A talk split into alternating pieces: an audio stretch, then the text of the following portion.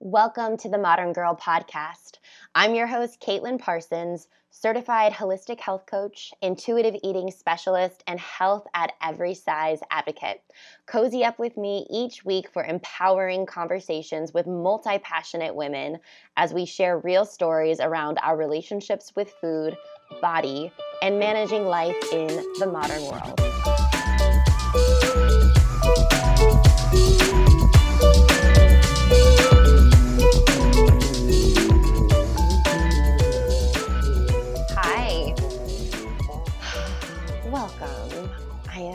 So grateful to be with you today. And I am really grateful to have had this conversation with our next guest, who is just a beam of sunshine. Alicia Ochoa is also a local Southern California girl. Um, and I met Alicia, I think, two years ago. Uh, I went to an event an event that she was hosting and just fell in love with the the space that she created for all of these women to come together. I loved her energy. Um, and I'll be very honest, we had not really talked since that event. We hadn't really seen each other since then, but we'd followed each other on social media. And um, just coming into 2020, I had a few women that kept popping into my mind and just thinking, you know, I need to reach out to this person. I need to get to know them. I don't know why I'm feeling compelled to do this, but she was one of them. And so I reached out to her and lo and behold, she was kind of having the same thought too. And so I said, well, before we even grab coffee, just come on the podcast so that we can have a really honest, vulnerable conversation where I can ask you questions that I don't know about you. And um, that way the audience has a chance to really get some insight for themselves too. Um, and so she did, and we had the best time talking. Alicia is a San Diego based creative and community builder. Her genuine curiosity and desire to learn has provided her with experience in everything from art to business development and software management to building communities.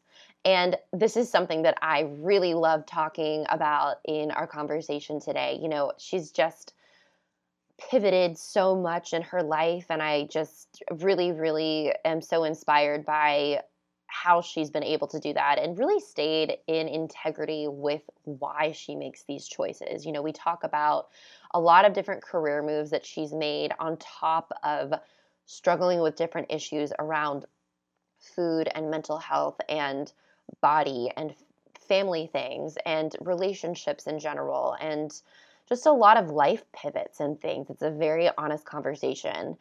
Um, she is also currently developing a project called Honeyshine, which is a digital platform for creative explorations. And other projects include the Boss Babes Brunch Club, which is the event that I was telling you about at the top of this introduction. And also has collaborated with Not Without Dirt by a lovely San Diego lady as well. And in her free time, she loves to cook. She practices yoga, which we talk about in this conversation. She's also um, gone through yoga teacher training, and we talk a lot about how that affected her relationship with her body and food and all of those things. She also loves to explore nature and relax at home with her partner Colin and their cat Alice. Isn't that the cutest name, Alice, for a cat? Anybody who is a cat lady, you know how much I love cats, especially fluffy cats. And so I'm automatically a fan if you do. All right, loves, here is the conversation with Alicia. I hope that you enjoy. Continue. Um, so I was just saying that the community of women in San Diego is super incredible in regards to networking and supporting each other. And it's been really interesting because I've seen it from two perspectives. I've seen it from the perspective of um, being an independent woman who's trying to figure out how to navigate whatever project she's working on, right? Or how to figure out what resources she needs, or figure out how to get a new job, or figure out, like, hey, someone, can you please um, edit X, Y, and Z for me, right? Or do you have this resource for me? Can you connect me with someone in marketing? Um, simultaneously, I've also seen it from a different perspective because I ran Boss Babes Brunch Club for a couple years, which was a social networking organization for female entrepreneurs and creatives. which is actually how we met, right? Mm-hmm. And um, and through that, I saw like kind of the back end of everything of how to get these women to start networking, and also to be like, I may not know this person, but that doesn't mean I need to be intimidated to reach out to them. Like, Mm-hmm. If I want them to come speak to my, at my event, I'll just ask them. Yeah. They say no, you know? Or, hey, I've heard that you're really good at X, Y, and Z through so and so or through the grapevine. I'm not positive that's true, but I thought you might be a good person for me to connect with, or maybe you can connect me with someone else. Mm-hmm. And most of the time, people are pretty responsive to that stuff if you just ask, but they can't read your mind, so you've got to do it. Absolutely. And it's such valuable feedback for any woman who is feeling like they don't have the courage to reach out. Right, right. Because, like, imagine if it were you, right? Imagine if somebody randomly reached out to you and they were like, hey, I heard you might be really great at your skill. Yeah. You, help you would be like, wow, that's such a compliment. Even if I don't have the bandwidth right now, that's cool that they reached out to me in the first place. So maybe I'll connect them with someone else. 100%. You know? Yeah, I definitely want to dig into this even more. There's actually so many things that I want to talk to you about. I was really excited about this interview. Oh, great. Okay. Yeah. Let's ask play. Yeah, well, because I feel like we know each other, but we don't like really know each other. And like I said, I was, you were on my mind coming into this year. You just were somebody that I kept thinking about. I don't know why. I had another woman in my life who I had the same feeling about. I was just like, oh, I just need to reach out to them because I feel like we need to be. algorithms. Because we both stalk each other on Instagram. so Probably. up. Yeah, I guess so. I guess that would have something to do with it. But um yeah, maybe you're right, but I don't know. I just kept thinking like, oh, I need to reach out to you to get to know you more. And Right. so I love that we're having this conversation because we know each other, but there's so many things that I don't know about you that I I'm really excited to just get to know and share with the rest of the world. So, Right. And either way, kind of to my point of like, yes, maybe it is algorithms, but the other point is that we still took an interest in each other because I was still looking at your Instagram regularly and maybe you were looking at were looking at my stories. Like you were popping up for a reason. mhm. Right. And then technology was just helping us with that process. hmm Yeah, the blessing and the curse of social Yeah. media for sure. It's a whole Mhm. other tangent. Um, let's dive in if that's cool. I know we've already kind of gotten started, but I I love starting out by asking the question do you remember your first body awareness moment? So, what was the moment where you really realized I'm in a body and this means something in the culture and the society that I live in? Right. So I'm not sure if there was a, a specific moment, but I was a competitive dancer for over 20 years. Mm. And so I grew up in a culture. Well, granted, it was I was a competitive dancer, but it wasn't like make it or break it. This is my entire life hmm type situation.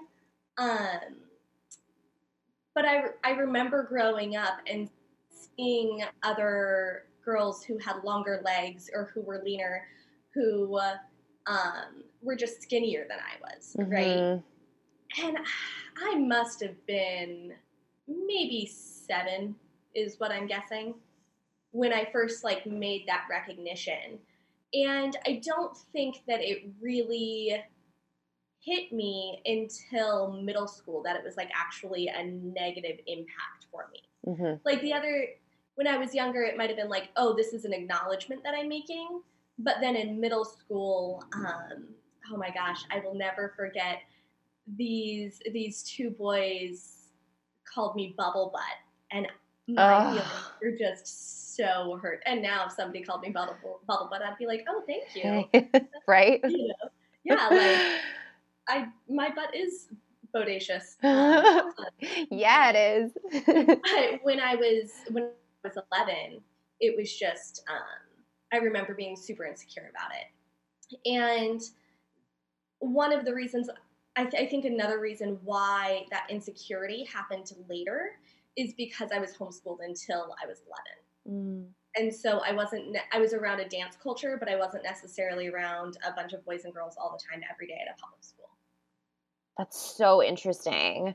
So your your interpretation of women's bodies was very narrow because you were being exposed to really only one type of body. Right. And I also will say, um, my childhood, especially as I look back on it as an adult, was pretty complex. Mm. Um, at the time, it seemed lovely, right? And looking back, you kind of see, like, oh, this is kind of strange, this is kind of strange, this is kind of strange in regards to our like regular social standards and con- constructs. Um, but growing up, my mom also struggled with eating disorders, Mhm. and so she had a very limited perspective of how her body should look. But she did a good job of not perpetuating that onto um, her kids. You know, so she would be like, "Oh, all I need to eat today is like a cup of beans with cheese and maybe some coffee," and she'd be like, "Oh, but make sure you eat enough to sustain yourself." That's so interesting. Yeah. So, and you're from Southern California, right? Yeah, I um I'm from San Diego, so I was born and raised in Oceanside. Okay. And was it just you and your mom growing up? Was your dad a part of the picture too? So, um a very brief overview of kind of my relationship with my parents is my parents were together my entire life. I have um three older siblings. I'm youngest of four. And the age difference, my oldest sister is eight years older than I am. Oh, Uh, wow. Right. And so um, my parents were super young. By the time I was their fourth kid, and my mom was 27 when she had me. What? Yeah. Oh, wow. Yeah. That's super So- young. Yeah. They were just kind of thrown into um, responsibility of raising four kids in a very quick and short time. Mhm. you know um, and during that era it wasn't as uncommon to have kids that young but that was still a little bit um, shocking Right. I think that's so interesting that you said that just to uh, kind of comment on that quickly because you're so right. Like that's kind of like the when Harry met Sally er- Mhm. era, right? And there were plenty of couples having kids in their early 20s like your parents and then there were plenty of couples not having kids until their 30s, you know? And so I feel like it's that Right. weird dichotomy of that era of you know, there like, wasn't where is that Yeah, of, because it was- um, of maturity as an adult in order to raise another human Totally. So many, so many thoughts on that and questions. But anyways, continue. Yeah. I think it's so And interesting. so, so my mom homeschooled us all growing up. We got the choice of going to a public school whenever we wanted. And I went to public school. It was a public charter school out in Vista, about 20 minutes away, um, when I was starting at 11. And it was really small. Um, my sister, my oldest sister, was part of their second graduating class, and I think they had 13 people when I graduated 18 years or eight years later, there were 88 students in the Wow. graduating class. Yeah, so it was a small community. Um, and then I went on to a local state university, Cal State San Marcos. And um, during my my college years, my mom started experiencing a lot of mental health issues. And then when I was 22, 22, yeah, uh, my parents got a divorce. Okay. And so I had a very, um, a very, what I thought was like kind of weird, like hippie-ish childhood all growing up. And then as an adult, that transitioned a lot and all of our relationships shifted pretty drastically. Mhm. Um, and it was almost like my prominent caregiver growing up was more my mom, whereas my prominent caregiver now or my parent now is my dad. Interesting. So it was a complete um, a switch. wow. And they're still local. So my mom lives out in Arizona, and my dad lives in. Uh, he lives about ten minutes away from me. Okay. So so interesting, Alicia. Um, so I, w- I want to learn more about that. I also want to go back to what you said about being in middle school and getting a comment like that from your peer, like these guys. Ha- mm-hmm. as well as being in a household with a mom who was, you know, coming out of an eating disorder, possibly still struggling with some eating disorder tendencies, things like that. So, hearing a comment like that, if I'm hearing you, if I'm hearing you correctly, that was kind of like your first moment of, oh, I like, I am oh. supposed to do something about this. So, how did you react to that?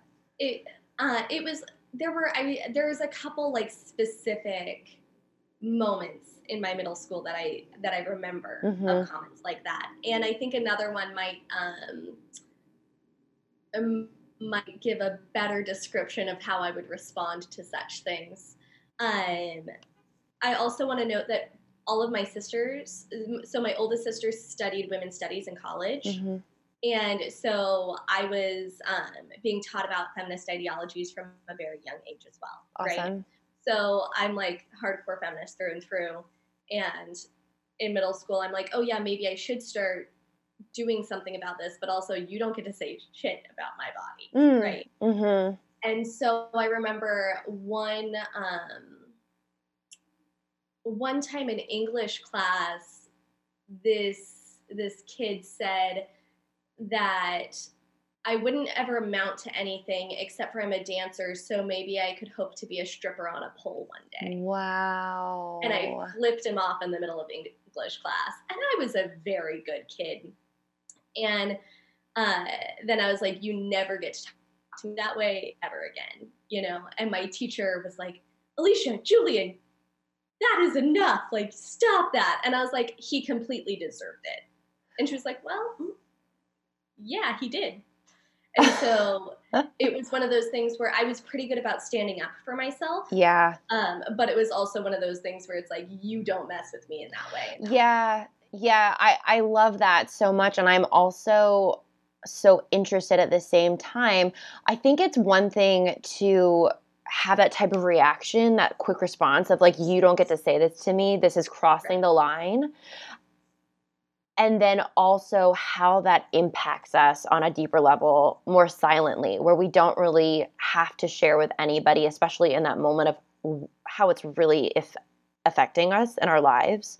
So Absolutely. how how did it, if at all, kind of shape you or change you or or just how did you respond more internally to something like that? I think that it made me hyper aware of the fact that like women are consistently objectified, right? And so it made me aware that pretty much every action that I would take um, could end up as a way to objectify me mm-hmm. physically right?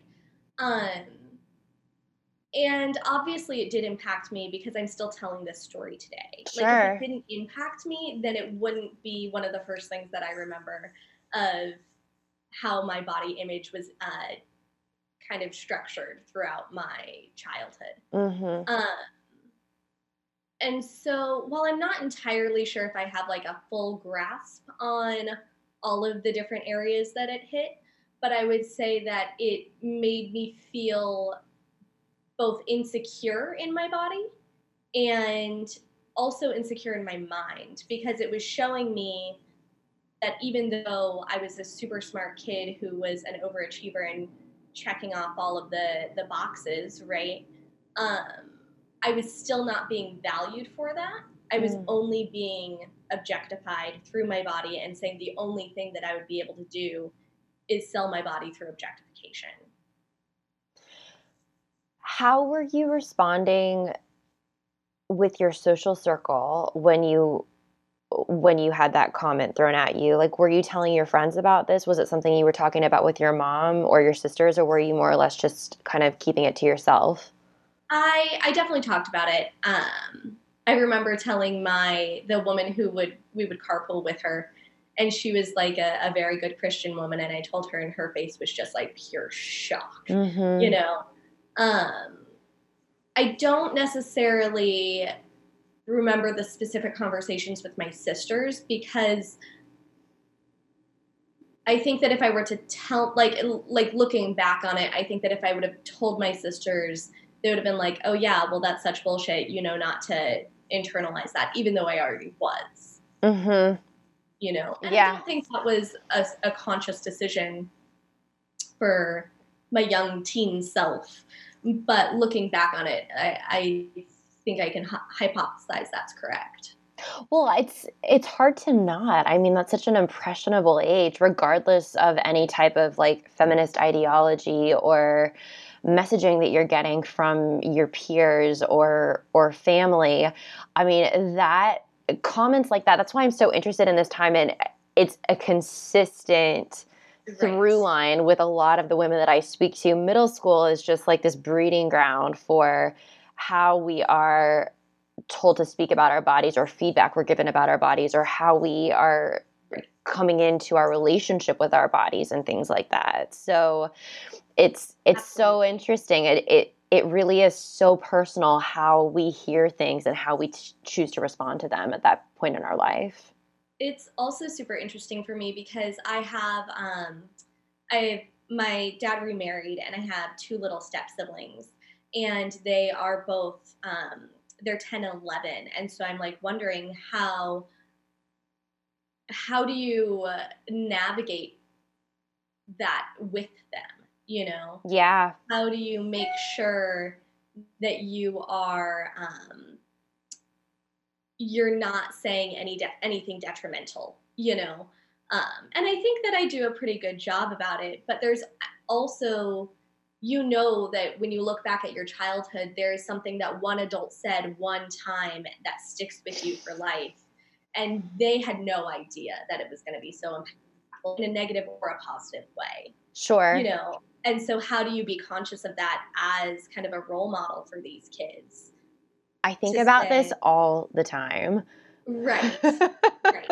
And so then you say, maybe you don't say anything about their physical appearance at all, maybe you say, "Oh my gosh, you look so strong," or "Oh, how do you feel in your body?" But like if you're saying you look strong, then what if they're actually feeling really weak? Mm-hmm. Like or when they are feeling really weak, then they're thinking, "Oh, well, I'm not strong right now." Yeah. You know, there's just so many it, it's there's so many different little things that you can trip over during this process but it's definitely something i'm trying to be conscious of yeah it, it's it is such a tough conversation to have and like i just mentioned i do think about it a lot just the comments that we give to people of that age because it really you know you can have the best intentions or just not even an, an intention at all just really saying more of a, passive comment and it can land and really make such an impact and so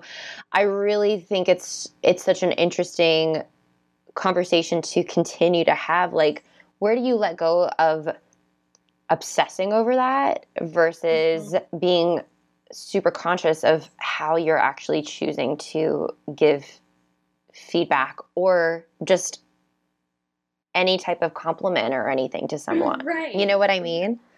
And not only for for kids who are in middle school, but even um, any age, really. At, at any age, yeah. Like if you see uh, someone who's like really branching out into their own level of adulthood, you know, that's also a really fragile state. Totally. Like, nobody told me that my early 20s were going to be so damn hard. You know what I mean? And so when I really think about my own personal kind of uh, story or, or path with body image, I would say that my body image was most challenged when I was in my early 20s rather than when I was an adolescent. So that's that's interesting. What was can you share a little bit about that that that um moving into that chapter of your early 20s and how that did shift for you? Yeah, absolutely. So, um, when I was in my early 20s, my mom started struggling with some mental health issues. Simultaneously, I I had just graduated from college and I slipped and fell and got a concussion and I was diagnosed with a pituitary gland adenoma, which is a small tumor on your pituitary gland which impacts your hormone production, right? I had also just lost my health insurance because I had graduated from college. Oh my gosh. and gosh. so it was it was just a lot of things kind of all at once. Um, what did you study in college? women's studies Oh, with y- a double minor in art and dance. Okay. You know, Love. really uh, i i always wanted to be a a, um, a teacher or a professor in some capacity um, and so my goal after college was to graduate with my degree and then go straight into a phd program hmm and because i ended up getting diagnosed with this i got i ended up getting super sick Mm. and um, part of that was because of the different medical routes that i took to try and like heal myself ended up making me sicker and so i ended up turning down a phd program Wow. simultaneously my mom was going through mental health issues um, Were you living by yourself? I was living I had been living in with some roommates and then because my medical bills were so expensive, I ended up moving back home. But when I moved back home, then I was also living with my mom. My dad worked out of town 5 days a week and we were having our own kind of struggles, right? Wow. Just you and your mom? Yeah, Yeah. all of my siblings had moved out by then. Mm-hmm. Um, and so I remember I was, I think that the first real kind of big challenge with my body image was this doctor gave me, um, he gave me some medication and it made me gain about 20 pounds in less than two months. And my skin just turned gray, right? Like I looked sick From the And, um, medication? from the medication. Wow. Was that a Yeah. typical side effect? Yes. Oh my gosh. But the problem was that if I didn't get my tumor to shrink, um, which I should also note that these tumors are um, they're non-cancerous, hmm so it wasn't an issue of me having a cancerous tumor, but because of the size of the tumor, they were worried that it was going to start pressing on my optic nerve and make me go blind, and they were also um, I was told that I was infertile, that I would I was never going to be able to have kids. And how old were you? 22. Oh my gosh. yeah like the entire beginning of like my medical history with all of this was really um poorly managed by our our current medical like through the doctors. They did not deliver any of this information well basically. Um and so i gained all this weight. I wasn't i couldn't exercise because if i like i remember trying to go on a really mellow hike and i almost passed out because i got so dizzy. Mm. um my skin was gray and i just didn't feel good and i was also dealing with all of these struggles with my mom and our relationship and trying to help navigate her mental health crisis and get her help for that while also balancing since i was like the touch point at home it was balancing my siblings and my dad and everything Mhm. right um and so i think that was really the first time where i was like wow i don't i don't feel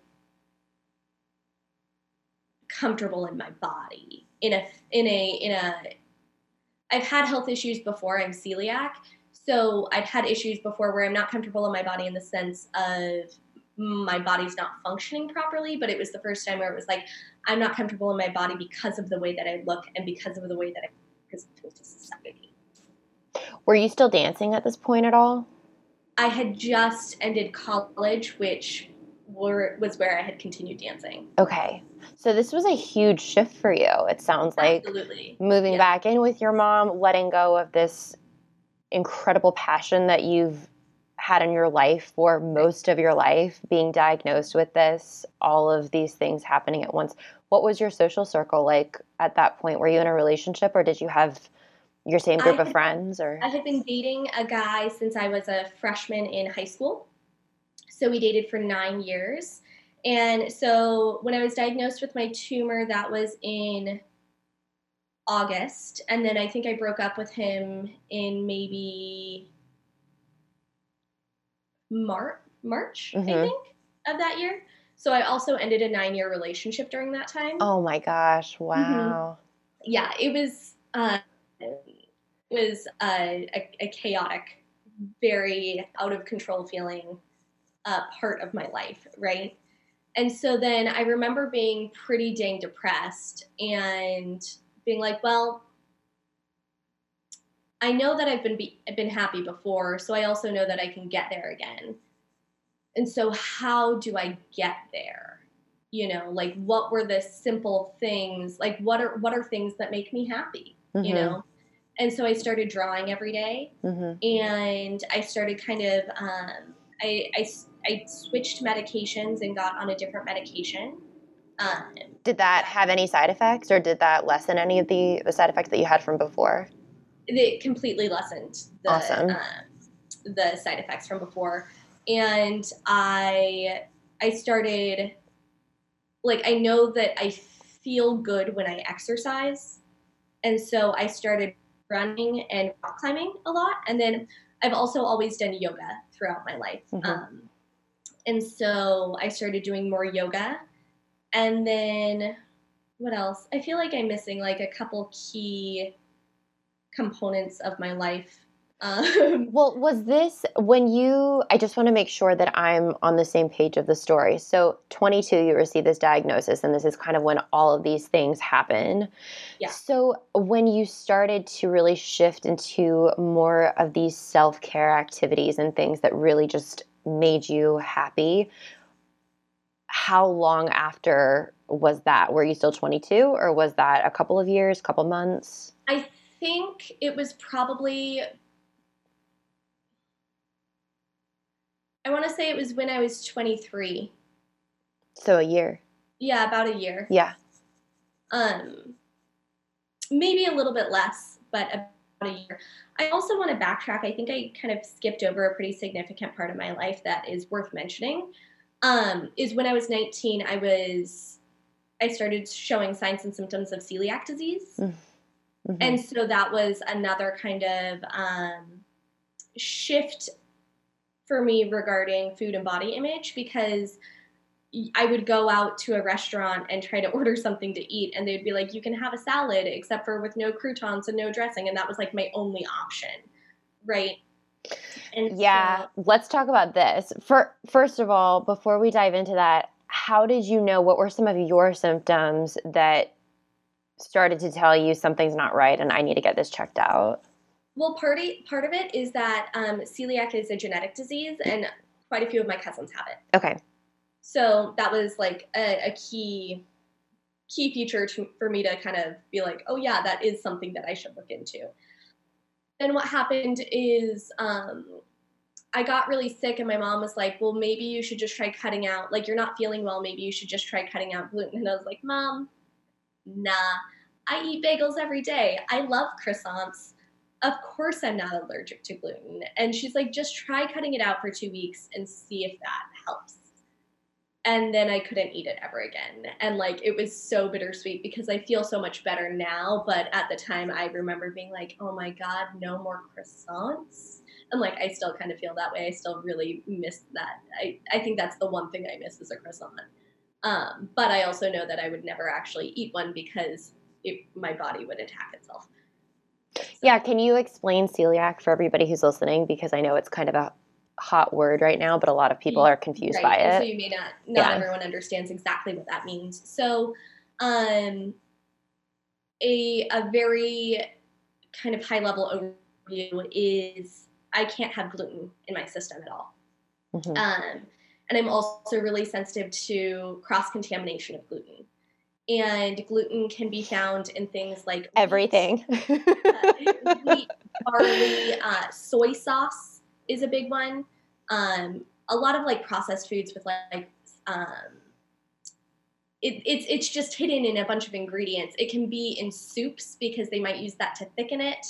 So I can't have regular things like bread or flour tortillas or regular cookies. Um, and at the time that I was diagnosed, it was very hard to find good alternatives. Mhm. Um, now it's especially living in Southern California, it's pretty easy. Wait a minute. What year? I, I, I don't know if we're the same age. I'm 31. I'm 30. Okay, so we are around the same age. Oh, so this is interesting because this was right around the time that Miley Cyrus was diagnosed as Oh, really? Celiac, yes. Like this is literally when it came on the scene, quote unquote, of Yeah. gluten free everything. And I think it's interesting having this conversation being around the same age because you're somebody who actually experienced celiac and having a legitimate gluten intolerance. Whereas myself, I was struggling at that point in my life, I was struggling with bulimia and disordered eating, and I was cutting out gluten. I have zero intolerance for gluten whatsoever, but I was You were like, I shouldn't eat. this." absolutely, I was Yeah. latching onto it like it was a diet because it was suddenly the thing that you should be avoiding. Right, right. So, um, so basically, what happens if I eat gluten is my my immune system attacks itself. My immune system attacks my body. It's an autoimmune disease. Yeah. and, and so that means that um, either my digestion system will completely turn off, and I will be extremely constipated, or I will have really gnarly diarrhea, Yeah. uh, depending on the scenario. Normally, I'm like curled up in the fetal position, can't move. Mm. Um, my brain gets super foggy. I also, my body is like very complicated. I also have chronic hives, so it makes my chronic hives a lot worse. Um, and I just ultimately feel terrible. That will last anywhere from, I would say, three to 10 days, depending on how much I get in my system. Wow. And so that means it's not like how much I get in my system, I'm going to eat a piece of toast. It's like how much I get in my system as was there a little bit of soy sauce mixed in with that other sauce that they told me was gluten free. Yeah.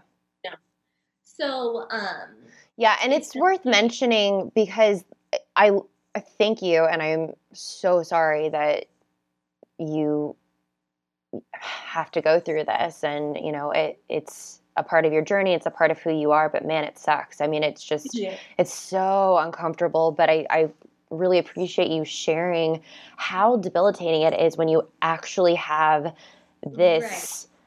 I Um, remember. It's not just an intolerance; like you are No. severely allergic. Right. It's um and it's not even necessarily an allergy. It's literally your immune system attack. Right. Um I remember when I first started dating my boyfriend and he he's not I'm slowly turning into him into a foodie, but he is not a foodie by nature, right? And so he really had no idea what celiac disease was or what it entailed. And I remember the first time that I had a little bit of celiac or a little bit of gluten because we had gone out and gotten gelato and there were candied pecans in his gelato and I took a bite of it and didn't realize. And within like 20 minutes, I was like, Yeah, I need to go home. And he was like, What? And I was like, I think I just had gluten. And I was like, Well, good news. Like, this isn't that much. I know what's happening. This isn't super overwhelming for my system. I'll be fine probably. I'll be fine tomorrow and then I'll only feel symptoms for a few days. And he was like, Are you dying? And I was like, No, no, no. Like, I'm pretty okay. Like, this is normal for me. And he was like, What? And I was like, Yeah, this was just a very small amount of gluten. This is a very mild um, level of symptoms for me. And he thought that I was like completely incapacitated. And I was like, This is this the smallest amount that I could have. That's crazy. Yeah. That's crazy. Yeah, and for other people, sometimes they end up in the hospital. I've never been, I've Mhm. never had cross contamination or gluten to the symptoms like to that extreme. Mhm. Um, thank goodness. But like it's it's a thing. It does happen. Sure, absolutely. How did this affect your relationship with your body and with food? Like when you first received the diagnosis and you had to start making some of these changes, Right. how did that shift your reality? Um, it shifted my reality. Um, so at the time, I was working at a restaurant that was pretty health conscious, and so luckily I could eat there, and that was pretty easy. You know what I mean? But the other thing that was actually really fantastic about it, which um, I don't think a lot of people would experience the same thing, is that it really helped me um, start to learn about food Mm. in the sense that I I was like, well, going to a grocery store, I can't really ask questions. So I started going to a local farmer's market and I would talk to the farmers Mm. and I would ask them where their produce is coming from, um, what's in X, Y, and Z, what else do you prepare this with, things like that. So it really helped completely shift my um, my passion and love towards like good meals and food and cooking, Mhm. which I still love to cook today. But um, I, I would say it did that in a very positive way. And then in a negative way, I think it was more of a mental challenge for me than a than a um, than a physical one in regards to like my body. You know, How so? um, it was the mental was like you constantly have to be thinking about it. You know, Mm-hmm. you it was just exhausting. Mm-hmm. Um, but body image wise, I don't really feel like it impacted me that much. That's thank you for sharing that. Have before this diagnosis, had you ever played around with dieting or anything?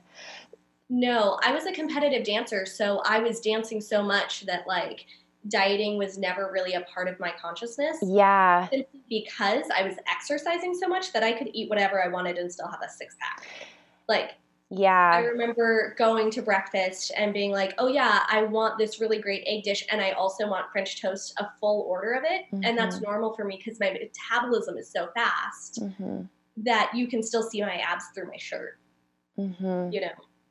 Um, So that's that's really interesting to me because a lot of women who I coach and I was this, you know, I was this way too.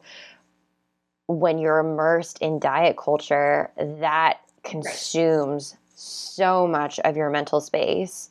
And so Right. for you, never really, thank God, never really having that as a part of your life where that was really eating up your your mind and just your thoughts now being faced with this uh you know this new way of having to live your life with this gluten yeah, and it was a huge, yeah huge challenge. it just it kind of moves right in and takes up all of the real estate in your mind Right. And I think that another thing that is important to recognize, um, at least from my understanding of kind of that eating disorder mindset, is a lot of it has to do with control. Mhm. Right. Is you're trying to gain access to controlling some area of your life. yes And because food is an easily accessible thing to control, because you're really the only person who's experiencing it with every experience for you. Like your mom might see you at breakfast, but then she doesn't see you at lunch, and then maybe it's your dad who's seeing you at dinner. You know, like there's no consistency aside from yourself. Mhm. It's easy to gain control of that. I also felt out of control at some points, but my way of navigating that looked like being a, a complete overachiever in school, always doing every extracurricular, being on all of the student governing boards, um, and being the competitive dancer as best to my ability as possible. Like I was controlling every other area of my life um, with such discipline Mhm. that like it that that mentality was still there, but it wasn't in regards to my food. Interesting so when you when you started to experience like this gluten intolerance and then this um this tumor and everything that you were experiencing here i mean that's giving up so much of your power that's giving up so much control Uh-huh. and so how did that affect you Um, it was it was so hard. It was so challenging, and um, especially during the time when I was on that medication and I couldn't exercise. That was really hard for me too because exercise has had always been one of my forms of therapy through dance. yeah You know, that's how I like emotionally expressed myself through dance and through art. Absolutely. And it also sounds like, without even realizing it, it was a way to stay in a smaller fit body, which I hear a lot with dancers and gymnasts and swimmers and, you know, a lot of these aesthetic sports. Um, you know, we don't really have to think about like what's the alternative because we don't even really realize like that's just the reality. So how how did that change So for you when you started stepping really what ended up happening was um, I I specifically remember when I was working at that restaurant. I ended up working at that restaurant for about six years, right? And a lot of the staff was the same the whole way through. And I I specifically remember being like, oh man, this woman is so slender and skinny. Like I thought I was in shape, but I'm not compared to her. You know, and so that's when that body dysmorphia kind of started to kind of kick in a little bit. Um, and then once I could start exercising, I started to run. And this was right after um, so I I dealt with I, I'm still in the process of working through my relationship with my mom and all her mental health issues and what that responsibility looked like, as well as my parents' marriage was super rocky and I was still living at home. Yeah. Um, And had you received the diagnosis at this point too Yes. for your tumor? Yes. So this is post tumor diagnosis, post celiac diagnosis, post turning down grad school. Yeah. hmm my mom's mental health was slipping. Um, my parents' relationship was rocky, and then I ended my nine year relationship. Mm. Right. And so then I just started to run. And really, at the time, it was like my form of uh, creating a mental space where I could process everything. Um, in hindsight, it was also a way. Sorry, there's a train that goes by my house um, in hindsight, there's also a way for me to stay physically fit and feel strong, hmm right? And I remember um, around about six months later, I ended up moving in to an apartment with one of my best girlfriends, and we would go to the gym at like 5 a.m. and we would definitely like work out. And she'd be like oh yeah all i need for breakfast is half of a protein bar. And i'd be like i think that's wrong. I'm gonna have a full protein bar but that's still only gonna be my breakfast. You know what i mean? Hmm and That com- that Competition. that certainly was not healthy you know? So i was not i wasn't necessarily not eating enough in general but i wasn't eating enough for the amount that i was exercising hmm but I was also highly aware of nutrition and the fact that my body needed it. So, um, and I, like, I, I, I remember seeing girls who were like, "Oh, I only want egg whites," and I was like, "That is zero nutrition for you. hmm Like, what are you doing with that? You need to eat the yolk." hmm And they'd be like, "No, Alicia, that's where all the calories are," and I was like, and also nutrients hmm but at the same time, I still wasn't eating enough for the amount that I was working out. hmm Um, and then that I think that once my life kind of gotten a little bit more control, um, or like a little less chaotic, that balanced out pretty easily for me. Um, and then I ended up doing a yoga teacher training. And the reason I went to yoga teacher training was essentially for therapy. I remember going to therapists and they like weren't doing what I like. It, it wasn't working for me basically, and I was like, well, I feel serenity in yoga. And I remember thinking to myself, I was like, well, yoga teacher training, I can either uh, go to therapy, which I know isn't working for me so far, or I can go to yoga teacher training where I think this will work, and if it doesn't, like at least I'll get abs. Like that was the justification to myself, which isn't isn't great, but uh, luckily the the therapy part of it did work. That's so interesting. I, I think it's funny because I I'm a I went through yoga teacher training too. I'm a yoga teacher and Yeah. um I don't even think like we didn't even do as much yoga as at least in my training. Like we did yoga but we learned like there was so much class Right. time where we were literally just sitting and learning and absorbing. And so I feel I can totally see how you would think like, oh yeah, we're all we're going to be doing is moving for like 12 hours a day. Was your program like that too where it was a lot of um I, they're all so different, but was yours more movement or more education? it was extremely education driven but it was also um, mandatory that we went to at least three classes throughout the week. Interesting. And then on the weekends, we would normally do anywhere from a two to four hour practice oh, okay. on Sunday mornings. Wow. And then we that would is. also practice a little bit on Saturdays. Mm-hmm. Um, so the the structure of it itself was we would go to yoga teacher training every Saturday and Sunday, and then throughout the week we had to take additional classes. Mhm. So there was still a lot of exercise in there. Yeah. Yeah. Definitely. So, what was your relationship with your body during that time? And also, Um, what was going on with your um, with your else. yeah, like your tumor diagnosis and just like your your relationships at home and everything. So my tumor diagnosis, I finally was on a good medication um, that was working for my body. I'm actually still on that medication. This was back in 2015. Um, they still told me that I was infertile. But I had really done a lot of work about that and uh, kind of come to terms with it. And I was like, well, I know that I've always wanted to be a mother. So just because I won't have a biological kid doesn't mean that I won't be a mother. Yeah. And so I just did a ton of kind of um, internal processing on that, and it was hard, but it, it I was okay, Yeah. you know.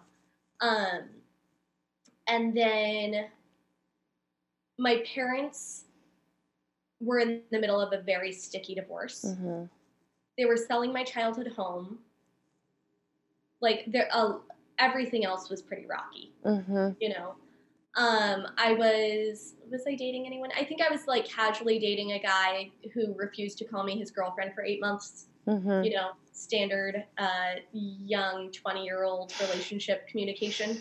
Sounds uh, like it. super super unhealthy. Um but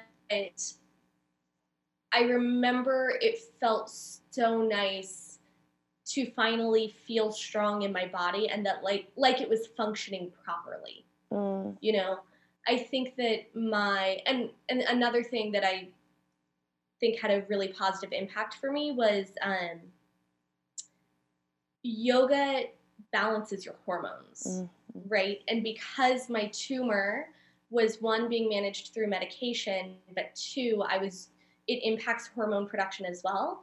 And so my hormones were being naturally balanced through a eastern approach while simultaneously being balanced through a western approach. Yeah.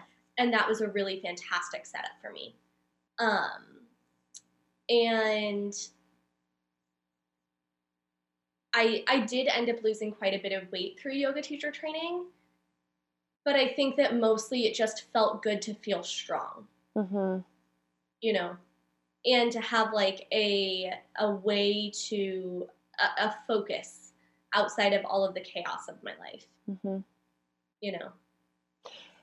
How did that weight loss impact you? Do you think that it was more of a correlation from the medication and just your body body balancing it out, or was it more from restriction and being in a place where it it wasn't necessarily in balance with your body's natural weight and composition? I think it was I think it was a little bit of I think part of it was the medication. Mhm. um, was balancing out. But then I think that part of it is one of the things that I notice when I do a lot of yoga is that I just tend to eat cleaner, Mhm. right? Like my body craves more grains. My body doesn't crave as much cheese. Um, and during that time, I really feel like it was a great exploration of, of showing like what eating a balanced diet looks like Mhm. without restriction. Mm, So I was still eating a healthy amount for the amount that I was exercising, but I was making choices that felt better at the time to fuel me. mhm. Does Yeah. that make sense? Yeah. Yeah. I, I think it's so interesting um, hearing you say that and also just our relationship with food. Um, you know, it goes hand in hand with our relationship with our bodies. And I think it's Right. also so interesting to have this conversation, especially going through early 20s, mid 20s, young adulthood, trying to navigate all of this. Right. Um, And also figure out, okay, what works for my body? You know, what makes me feel good? And for some of us, it takes a long time to get there, like a long, long, long, long, long time. but um, you know, it's great that you were able to have that experience of okay, what makes me thrive versus holding me back versus bringing me down and and all of these things and really balancing it out with happiness like you've described and joy and and all of those other equally important components in the circle. Right and i think that a big part of it too is um, not only food consumption but alcohol consumption. Mm-hmm. like in most most folks in their early 20s know how to drink right like I don't know what you're talking about. like you turn 21 and you're like, oh, let's go get cocktails, right? and I happened to work in a restaurant that was right below a really fantastic bar with craft cocktails where um, we knew all the bartenders, mm-hmm. right? Which meant that they got free breakfast and we got free drinks. Nice. Uh, it was it was a very fun setup. That, that, sounds amazing. yeah, yeah like they would come over for their hangover breakfast and then we would get off work and go up there you know? I love it. What a fun story. Yeah but um but during like if you're doing a yoga teacher training and if you're really committing to to taking care of yourself at least for me in like that mental space for me mm-hmm. then i don't want to go into that hungover. Yeah I remember going to yoga teacher training hungover one day and I was like, I smell like tequila and this is disgusting. Yeah. Like like I'm sweating tequila. Yeah. That's not a good look for anyone. Oh my gosh. I remember being in a yoga class one time and I was practicing next to a friend. And at the end of class, she looked over and she said, Did you have something to drink last night? And I had had a lot of wine the night before. And I said, Yes why? And she said, You smell like a college campus. Because your body just sweats it out. Yeah, it sweats out all that alcohol. Um, Absolutely. Thank God it does. I know. Time, like, that's not how you want to go through exactly a 200 hour yoga it's, It's pretty miserable. Yeah. right. So, do you teach yoga now? I do not, at least not currently. I'll, I've I've played with the idea recently of going and picking up a class somewhere, mm-hmm. um, but I have, um, so I, I feel like I keep telling you about all these health issues and they're not done yet. My health is even more complicated than this, but last year I spent a lot of the year unwell, and um now I'm finally in a place where my body is like working well and functioning properly and I can do yoga regularly. And so I'm starting to get into a regular practice again. Um, and so I am not sure if I'll end up teaching. I have a feeling I will. We'll see. Yeah. Yeah. Um, can you tell us a little bit about this past yeah. year and, and some of the things that you went through? Absolutely. So, um, so I did my. I'll I'll just do a quick fast forward through my last couple years, so that way you all understand like how I got where I'm at. Mm-hmm. Um, I graduated from yoga teacher training, and I was still working in this restaurant, and I was like, I know that I'm not living up to my potential, and that is challenging for me. Like. Mm-hmm. I do not want to be a waitress for the rest of my life because it's not gonna I'm not gonna thrive that way, you know. Um, and so I started something called the Boss Babes Brunch Club, which is how we met. Mm-hmm. Um, it is it was a social networking group for female entrepreneurs and creatives. And initially, I started it out as um, I wanted to have like invited 20 girlfriends over to my house and said, "Hey, let's all have brunch. We're gonna have a keynote speaker, and let's support each other through um, our entrepreneurial journeys." You know, and I wanted to do a I wanted to do it quarterly, so it was going to be four events a year. Were you an entrepreneur as well? Did you have your own business? I was I was like selling art prints and teaching yoga. Okay. You know. Cool. Um so like ish. Yeah. And I'm blogging. I've had numerous blogs over my lifetime. Yeah. Um and so but I kept I, people kept being like, "Hey, do you know a good photographer? Hey, do you know this? Hey, do you know that?" And I'd be like, "Well, yeah, why don't you just reach out to Kim or why don't you just reach out to Emily? And they'd be like, who's Kim and Emily? And it's like, how do you not know them? Mm-hmm. And so then I was like, oh, it's my responsibility to start introducing these people. Um, so Boss Babes Brunch Club very quickly got a lot of momentum. and I ended up running it. I ended up running events for a total of about two years, and we hosted over 50 events. How many years? Two. Two years. Yes. Um, and we hosted over 50 events during that time. Wow. Instead of the original eight events I was projecting. Was it you and someone else who started this? It was me and a woman named uh, Brandy Daniels. Okay. And so um, what happened was I kind of had the idea and started it, and then she kind of came in as my wing woman. Cool. Right.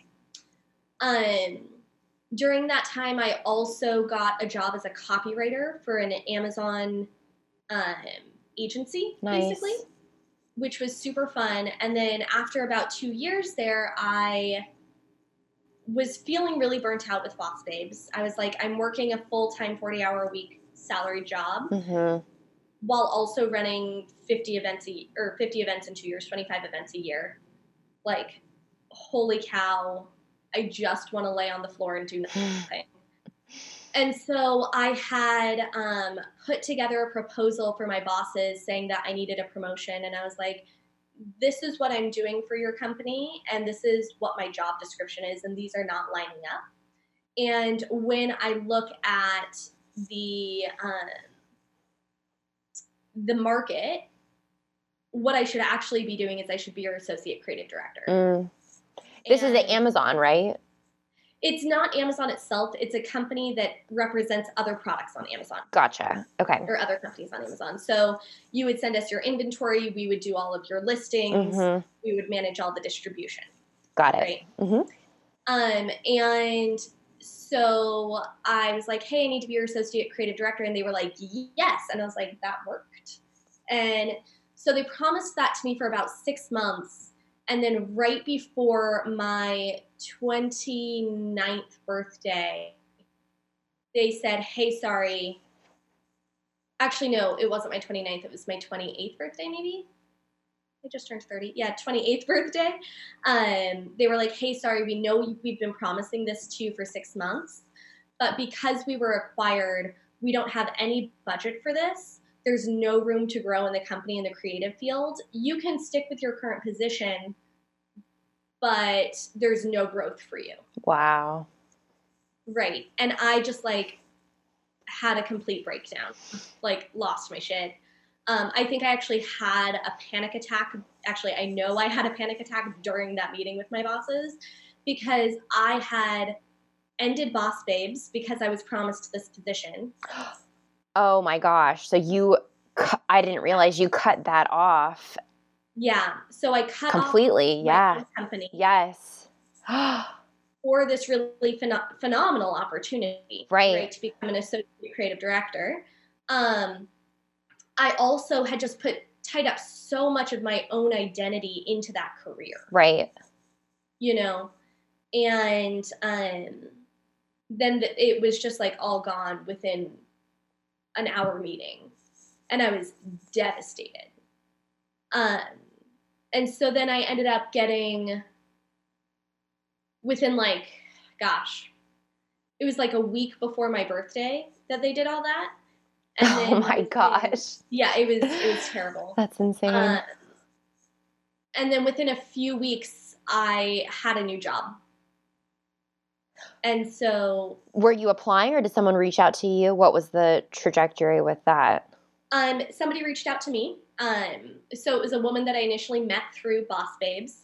And I had started telling, um, that's the. Oh, there's the. I, I had started telling people in my community, like, hey, I have to get out of this company. This is, I need a new job. I don't really care what it is. It can be temporary. I just need to, I need to get out of here, hmm you know? And um, she texted me on a Friday and was like, hey, rumor has it you're looking for a new job. Do you want to get coffee tomorrow? And I can tell you about a position in our company. And I was like, yes, I do. And so I met her with, uh, met with her for coffee on Saturday. On Sunday, I spent all day editing my resume. On Monday, I had an interview with her bosses, with the CEO and COO.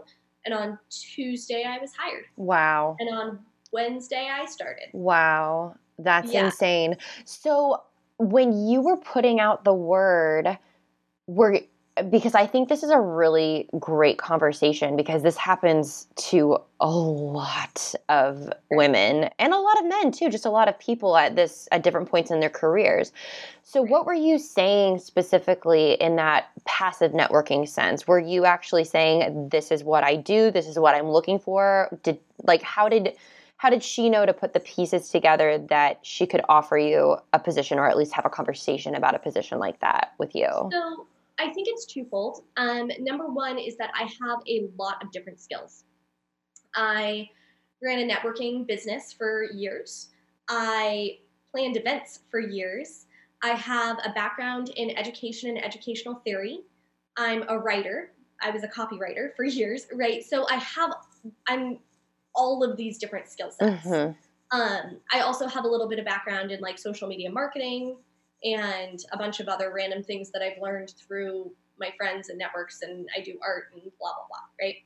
Um, and the position I got hired for was an account manager position for a software company, and I'm actually still with that company. And um, I remember going to her and being like, "This is this is my career. This has been my career path so far." And while I'm not necessarily meeting I, I, have zero experience in software mm-hmm. and I have never been an account manager. Mm-hmm. But when you actually break down the skills that you need for these things, I have all of them. Yeah. And further, I'm a fast learner and you all need someone quick and I'm here. I love that. Yeah. So, um, I love that.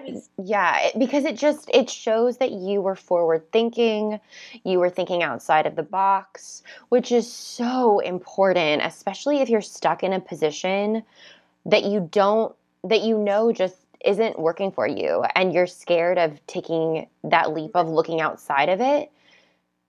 It's such a testament that it's not necessarily the job description that's going to d- determine whether or not you actually fit into that role. It's really your skills overall, as well as your ability to think creatively and learn quickly, and your personality for the position too. And I think another factor with um, regarding the reason why I got hired so quickly is one of the things that I do with all my resumes is I don't necessarily just hand them a resume. I hand them essentially a marketing packet on myself. Right? Love that. So you have you do your cover page and that means that you're branded to the job that you're applying to, mm-hmm. right? Then you have your cover letter, then you have your resume, then you have your references, and then I gave three case studies of this was the problem, this is how I solved it, and this was the like these were the results, right? So I provided case studies so they can see how my brain is working and what results I'm getting.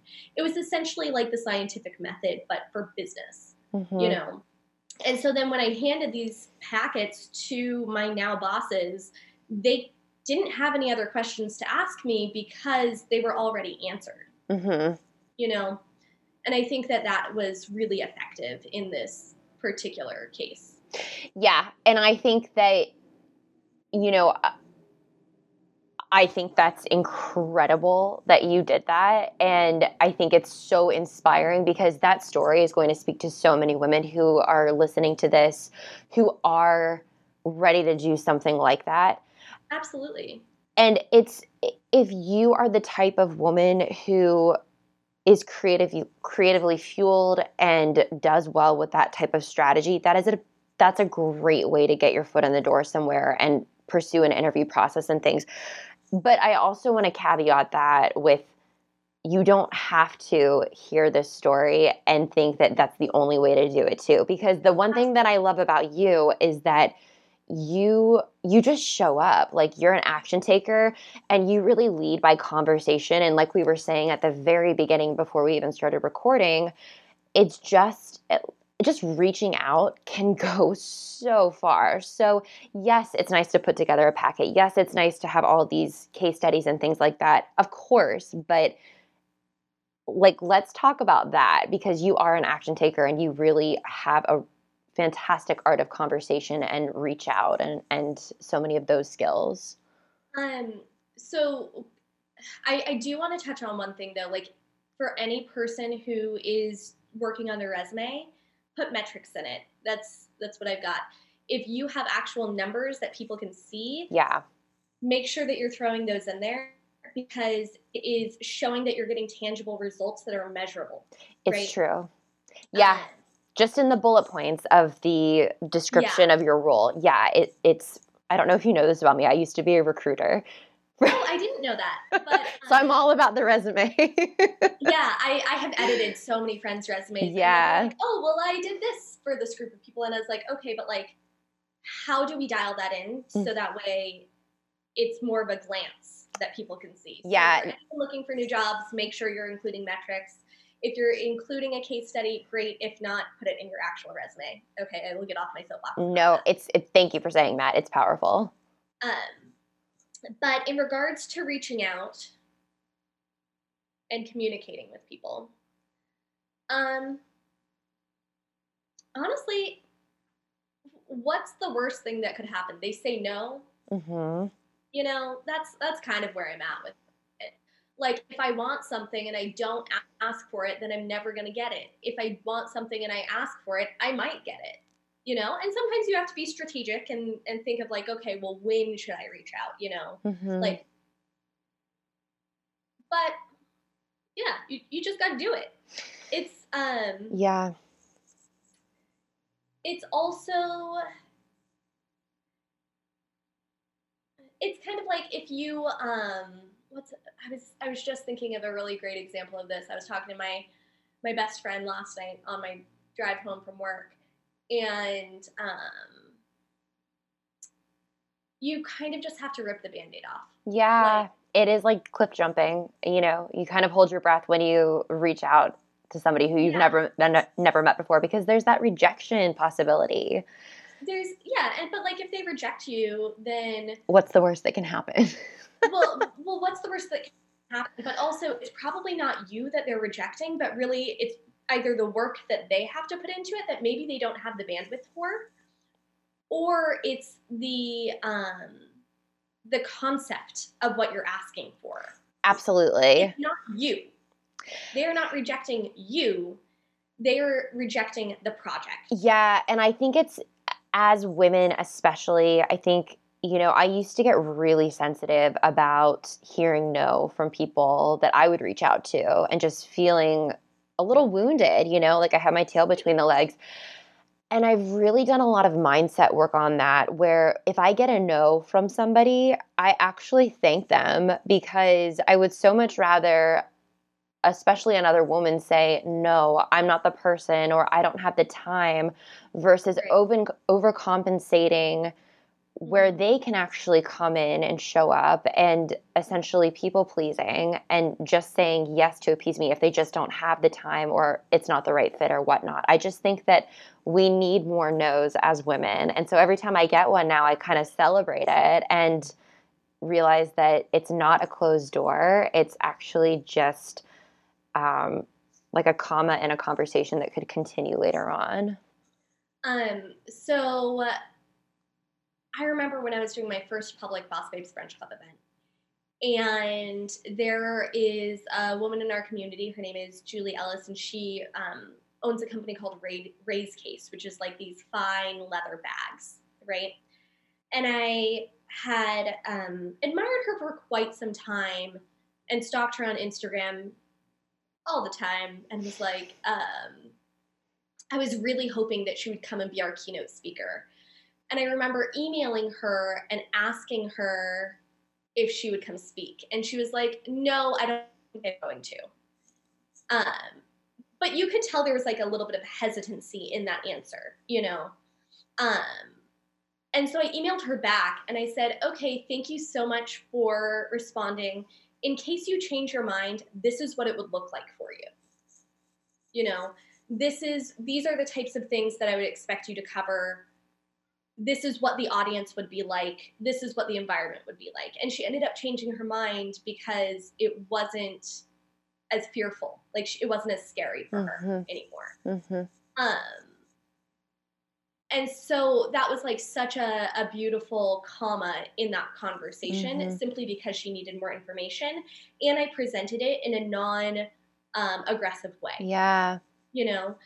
But the other component that I think is really beautiful um, and and pertinent to this conversation that we're having right now is that she started her discussion during that presentation um, with one of my favorite quotes that has stuck with me ever since, and I first heard it through her, and it says, "You have to have a strong no in order to have a powerful yes." Mm, And So I good. used that so so so many times in my um, in my life since then, and it has really helped me to set boundaries for myself and for others, and how I let them come into my life um, and impact my life, yes. but also in regards to my bandwidth. hmm Um, so if we were to rewind a little bit in our conversation, you were asking me about some of the health challenges that I had last year.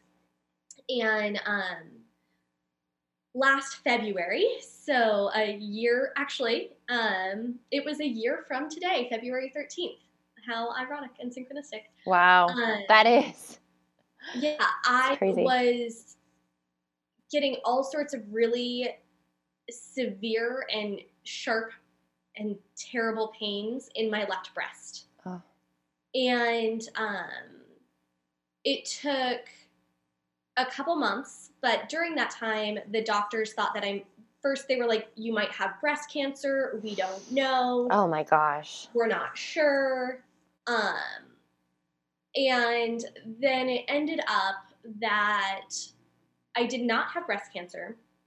They're still not 100% sure what it was, but um, the the hypothesis is that it is a granulomatous mastitis, which is for anyone who um, is a mama or familiar with breastfeeding. Like if you get a breast infection, hmm it was like that, except for it would not go away. It's another autoimmune disease, and um, they're the way that they got rid of it. I was on, I think I was on nine different rounds of antibiotics, and it just kept getting progressively worse.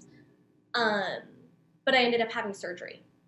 Wow. And so I ended up having surgery, but then after that surgery, it was a it, it was a really fantastic and, and challenging time all at once because um, during I I met my now partner and boyfriend on April 1st and I had surgery on April 5th. wow. And when I had surgery, they had told me the like on the day that I met him, I had gone to the doctors and um or a few days before I met him, I had gone to the doctors and they were like, "Hey, we think you're good. This should be your last round of antibiotics. We think it's all figured out, but we need to look at this biopsy one more time just to make sure." And so then I like literally went to a coffee shop and I was like, "Ooh, I'm healthy. I'm strong. I'm going to get on Hinge. I'm going to go on dates. I'm ready to date again." And so I ended up swiping matched with Colin. We had a date a few days later and then I got a call from the doctors that was like, "Hey, we were wrong. You're not healthy and well. You actually might need surgery. So you need to come in on Thursday and we'll let you know." wow. And so I went on on Thursday. One of my best girlfriends drove me to the appointment, and they were like, "Yeah, you need to have surgery right now." And so I like texted her, and I was like, "Hey, looks like I'm going into the operation room right now. This is going to take longer than expected, and I'm going to be very out of it when I see you next." And so, um, Oh my gosh. I, I That's know. insane. I know. Uh, my like I told you, my health is very complicated, and I feel like within this conversation, it's kind of jumped all over the place. So I apologize for that. No, no, it's okay. Um, but throughout that recovery, that meant from February through September, I was having issues with my left breast, which then translated into chronic fatigue. Right. And so I was just exhausted all of the time. My body was struggling against two autoimmune diseases and a pituitary tumor and chronic hives. Um, which chronic hives also they often come back when you're stressed. So it's the hardest time because it's just another symptom of stress that's causing you more stress oh my gosh. you know? Um and so it was also kind of bringing it back to the conversation of body images. This past year has been really interesting because this is like certainly the heaviest that I've ever been.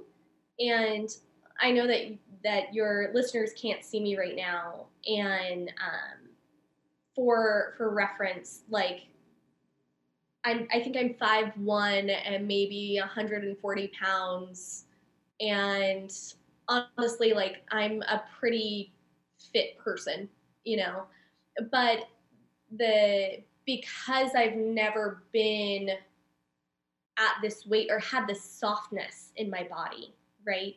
Like I've never had such um, such rolls in my belly if I slouch over, you know, or like there hasn't ever been so much cellulite on my ass. It's been really a challenging year in regards to that sense. Mm. But it's been balanced really beautifully because I'm also with a partner who is finally a really fantastic human who is super supportive of me and is like, I, I remember I told him I lost weight and he was like, oh yeah, I didn't notice. I just, you just look, you always look beautiful. And I was like, that is a very sweet answer, but also not what I was looking for right now. You know what I mean? And then like when I actually thought about it, I was like, no, that is actually the, the correct answer. Like mm. that is exactly what I needed to hear. Um, and I've also done a couple really cool photo shoots with some of my um, photographer friends that are kind of they're based on um, empowering women in their bodies.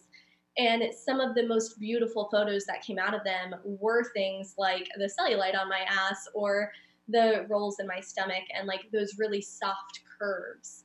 And so i've been able to reframe my ideology around body image. So it's not necessarily of do my abs look strong? It is my body functioning properly yes. finally? And also how beautiful are these curves? Mm-hmm. You know, like my body was built this way. My body gains weight in these areas because it's designed to. Mm-hmm. You know, and if I if you were to be able to see every rib when in my and all my obliques and all my abs like my body doesn't crave that anymore. Yeah. You know? Yeah. Especially as I've gotten older, my body has um like the way that it holds weight is so different. Um and I don't necessarily think it's simply because my exercise and diet has changed. I think it's like the way that my body itself has changed and matured. And I'm finding there to be a lot of beauty in that. I love that so much, Alicia. And I, I just have to say, one of the things that I appreciate about you so much and sharing that is you really have this, seem to have, from what I can interpret, you seem to have this relationship with your body like an artist because you are an artist. And it is this this love and this appreciation for it that is really you know beyond aesthetics and and more functional as well as beauty and empowerment and all of these things that you really just exude very naturally. And i you know i just really I, I appreciate you being so vulnerable and sharing all of that. And i hope that this gives other women permission to love their curves and also just the evolvement of our bodies as well too. Because it changes. Like our bodies are meant to change. And if we can really step out of that control and mm-hmm. allow them to evolve the way that they're supposed to throughout life and, and realize that there is not necessarily one linear way that your body is going to to morph through life, then that can be so incredibly freeing and very beautiful.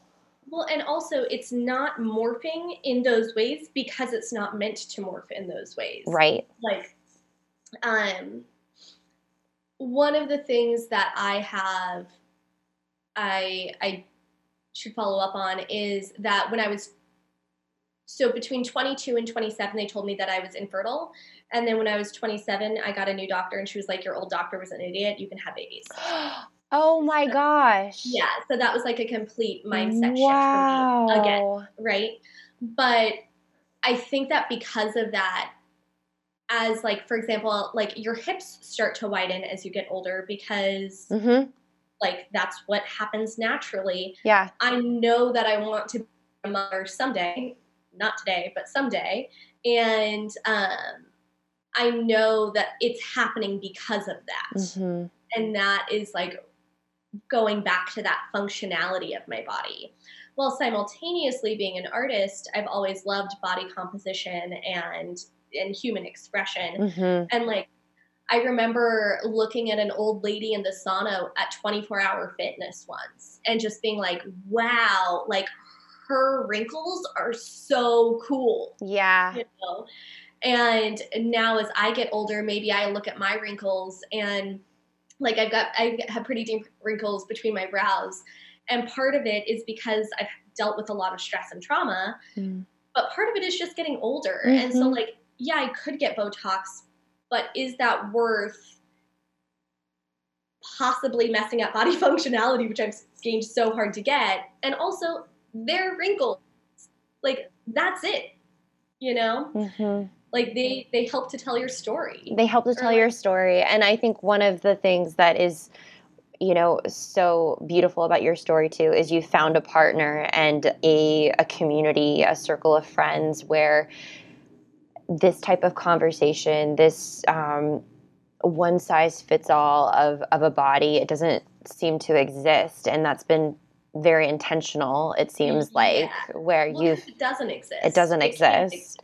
because not we're not all the same. Exactly but i think that it's so easy to fall into these social social circles where it's hard to imagine a life without one one way to be or to feel accepted outside of that that specific way. And so i just want to um, just honor the fact that you have made that intention to surround yourself with a community of women that really celebrates body diversity and you know broadens the conversation with that and a partner who who also um, shows that appreciation and you've you've chose that for yourself which is so incredibly powerful because it is a choice who we surround ourselves with and the type of community that we build for ourselves especially as females.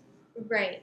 Right. And it's um I was having this conversation the other day and it's really I feel like within the past year my decisions have become more clear because I have been challenged with things such as not being sure if I had breast cancer for X amount of months, right?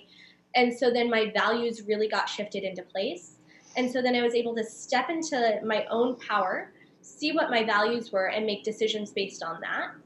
And um, that helped me become a lot more grounded. Mm-hmm. And I will also say this is. Uh, this is just me being realistic, right? Is that while I think that I have a really good relationship with my body overall, um, and it's been a constant work in progress you know and i know that relationship will continue to grow and change over time. Like i'm still vain. I still care what my hair looks like. Sure. I still get insecure if i have a giant pimple on my nose. And like these are things that everyone can still um like you can still have vanity and confidence mm-hmm. and be grounded in your body and you don't have to look perfect all the time and they can all go hand in hand. It doesn't have to be a you have perfect body um, image, you have a perfect relationship with food, you're really confident at work, you have a great relationship. Like it's all an ebb and a flow, and it's going to continue to be that way forever. Yeah. And once you kind of grasp that concept that you don't get to control everything all the time, mm-hmm. um, then your life is going to be a lot easier. Like I, I often joke that growing up, my dad used to. Um, oh my gosh. growing up, my dad used to joke that I was born to be type A. Like I've got type A, uh, I type A plus because I have type A positive blood. I was born on my due date. Like I was born to be an A plus personality, not even type A, type A plus. And like I'm, I joke that I'm consistently striving to be a type B plus now, mm. like to let go a little bit of that control and let things just happen. Amen. I love that. I love that so much. Thank you so much for coming on and sharing and just being so real and honest and um, sharing your truth with everyone. It really is just, it's been so great getting to know you even more than I already know you. Before we we go, I have a couple of fun questions that I just want to run through. Is that cool? Okay, yeah. Sweet. So this is our girl talk section. Um, what does your morning routine look like? Um, it kind of depends on the day. Um, so I work from the office three days a week and I work from home two days a week. And so on the days that I work from the office, I have to be on the train at 7:44 to take the train. Um, so before that, it either looks one of three ways. Number one is I go to a yoga class and then get ready at the yoga studio and hop on the train. Um, number two is I meet one of my girlfriends, our mutual friend Katie, mm-hmm. um, for coffee at a local coffee shop. We have been meeting almost every Tuesday since 2016. Mm, love um, that. And so that's like part of my morning routine. Or I will sleep in a little bit, wake up, up at home, um, make myself a latte, and just like sit with my boyfriend on the couch for a little bit and hang out and have my cat meow at me, you know, things like that. Um, so I like slower mornings mm-hmm. where I kind of get to take my time before jumping into my workday because I think that it's really valuable to, and specifically learning this from that previous job, is to not have your full identity be based on your work, mm-hmm. which means that I want to start my day without my work and I want to end it without my work. Oh, love that so much. yes. It's it's a challenge sometimes, but it's a good one. It's such a necessary component, though. I couldn't agree more. If you were going to switch careers with guaranteed success and joy, what would you do? Oh, shit. Um, this is my favorite question to ask. I think that this is challenging for me because it I have a lot of different passions. Um, it would probably look like some something along the lines of I would be a writer who does public speaking engagements and educational seminars while also creating art. I could totally see you doing that. I've done bits and pieces of all of those things, and so then it would have to simply be putting them together. Well, I know. Well, now now it's recorded, so who knows how it's it will. Paper in a couple places too. it's like on the back end of a website. I'm, I'm helping you, know. you, manifest this. That's awesome. Um, how do you define self care? Um, I think that self care is a really interesting conversation topic because currently in our um, in our society, self care is often framed as doing face masks, getting a massage, having alone time, things like that. But I think that there's a really um, complex dynamic of classism and privilege within that as mm-hmm. well, right? And that's not something that's often discussed. Mm-hmm. And so for me, self care often can look like those things. It can look like maybe getting a massage or taking a bath and reading a book or um, going and walking to the beach and walking watching sunset because I have the privilege and time to do all of those things, right? Um, or maybe it's going to a yoga class because I have a yoga membership, right? And I have the assets and resources in order to do that. But I think it's also like if, if I was a single mother working two jobs, when would that be built into my schedule? like if I wanted to go to a yoga class, that would also mean that I need to find a caregiver for my child, right? And then that means that I would have to pay for not only the yoga class, but also for the caregiver. Mm-hmm. And it just becomes a really complex issue. Mm-hmm. Um, and it's important to remember that self care can also be a mindset. And so it is taking advantage of those small minutes and small um, little bits of freedom that you have throughout your day and reframing them to focus on how you are, where you are, and how you can better your own kind of mental state, right? Yeah. So maybe it's waiting in line at the coffee shop and closing your eyes and just taking three deep breaths. Like that's something that's accessible to everyone. Totally. you know?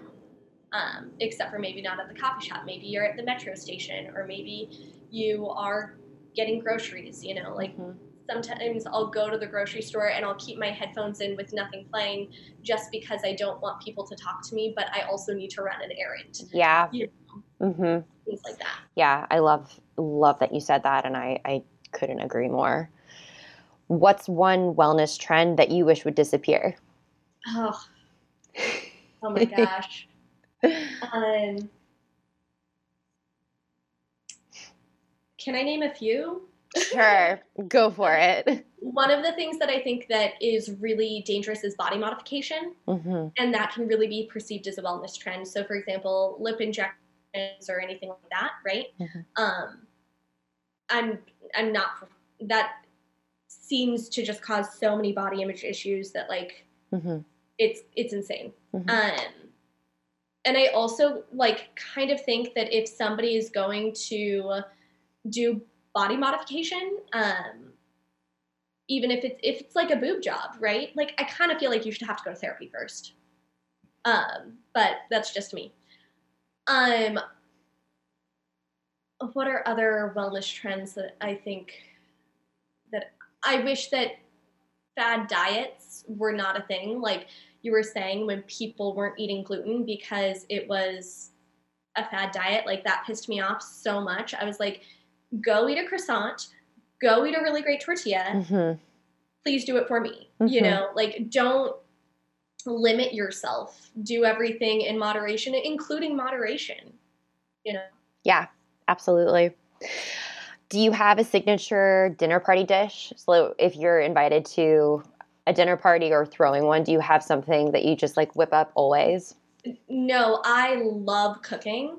Um, so I'm actually getting better at following recipes, but um, I love, love, love trying new, new new recipes. So it's normally something new, awesome. and if I mess it up, then other people still tend to like it, which is nice. Cool. Um, but I recently had a couple friends over for dinner, and I made a really big salad. Um, and I made mashed potatoes and a French chicken with a white wine and cream sauce. Ooh, Yeah, like I like to cook. Oh, like, really cook. girl, I love Uh, that. And then I made a cr- uh, berry crumble, a fresh berry crumble for dessert. Oh my little bit of ice gosh, sounds like my dream dinner. Yeah, it was. That's awesome. I love that. I, I want to try some of your your dishes then. Um, what's one book or resource that's changed your relationship with food or your body? Oh, um, I'm a pretty big fan of Whole 30, um, at least conceptually. hmm And part of that conceptualism is that it's only meant to be done for 30 days, hmm right? Um, and it's meant as like a reset. But because I'm also a fan of everything of in moderation, kind of including moderation, um, I tend to like in January. What I did was I did whole 30 to the best of my abilities, except for it was a, if it was a special event, then I would let myself cheat. Or cheat is such a I don't like that term, but you know what I mean. Um, or if it was if we were like going out to dinner, I would simply make conscious decisions, even if they didn't fully align with the guidelines, right? Like if we went out to dinner and I really wanted a glass of wine, I would have a glass of wine. That's not that big of a deal to me. But it really helped me. Um, it, it kind of just helps me realign with my values in regards to how I'm fueling my body. hmm And so I tend to do that maybe twice a year. And I've also noticed that it's really fantastic because I have so many health issues that things like maybe um, my body just starts functioning a little bit better. hmm What's the last TV series that you watched or one that you would recommend? Ooh, um, I would definitely recommend The Morning Show. Oh, I love that show. I think it's the best series I I- ever. I don't know, not ever. I love that I- show though. I thought it was really fantastic. That show. If you liked that, you also liked The Newsroom. Yes, I do love that Did with Jeff see it a little Daniels. Yeah. Um, so I'd recommend both of those. Those are kind of the same genre. We also recently watched, um, oh my gosh, Succession. Yes. That was really good. So Um, good. Okay, we're definitely on the same page with pop I culture. I also fully admit though that Colin got me to watch um, 90 Day Fiance recently, and I was like, we need to watch more. Like I'm. it's so good. I I haven't- bad and also it's so good. it's awful. I used to watch it all the time before we got rid of our cable, and I could probably still watch it on. Is it on? What I have no idea. I don't know. Anyways, it's excellent and kind of like watching a train wreck, and so many different cultural dichotomies going on. Right, so right. It's really so uh, interesting. it's a really fascinating analysis on human relationships. Totally. Oh my god. Totally. Totally. Um this is fantastic. You are amazing and there are so many other things that I want to talk with you about, so we'll definitely have to have you back on. But in the meantime, um thank you so much for coming on. Yeah, It where was fun. yeah, it was. I love I love this conversation. Where can everybody connect with you? Um, you can connect with me either on Instagram. It is alisha.ochoa. I'm sure that you'll link this, but it is A L I S H A dot O C H O A. And then I will be launching a new website soon called thehoneyShineProject.com. Love. I, I told you things are in the works on the back end of web development. Amazing. Okay, well, we'll link all of that so that everybody can get in touch and follow your inspiration and light that you're putting out into the world. Thank you so much. Yeah, just slide into my DMs, folks. Great. That's what. Um, actually, I think one of one of the nice things that I think we should mention about how this kind of conversation came to be is that we have met. I think one time in person. We follow each other on Instagram. We DM each other all the time, and then we decided we should actually be real life friends as well. And so that's how this recording and conversation came. yeah. Um, so slide into my DMs. Yeah. Well, now I'm just going to come over for dinner and yeah, absolutely. and hang out on the couch and watch 90 Day Fiance. Yeah. you know. you can hang out with my cat. She's pretty great. Yeah, it, I mean, it really is like it's such a testament to the power of social media and these amazing relationships that can be cultivated from it. And just, you know, a reminder, girls, to step into your your courage, step into your power, like show up and ask questions, say hi to people, reach out. It really is so powerful when we can all connect this way. Um, Absolutely. and just build these really strong female relationships. Cool. All right. Well, I think our podcast is is very long now, so we will let you all go, and maybe you're grocery shopping like I normally do when I listen to podcasts, and we'll talk soon. All right. Bye. Bye.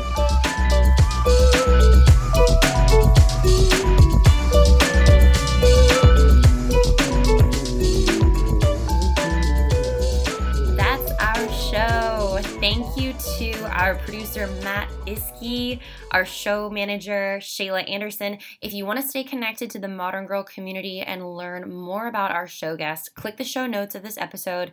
And if this conversation resonated with you, throw a five star rating and review our way so that we can keep spreading the Modern Girl message with more women. And one last thing, don't forget to hit subscribe so that you can save time and stay on top of the new episode each week. I'm sending you so much love, wisdom, and strength. Talk to you soon.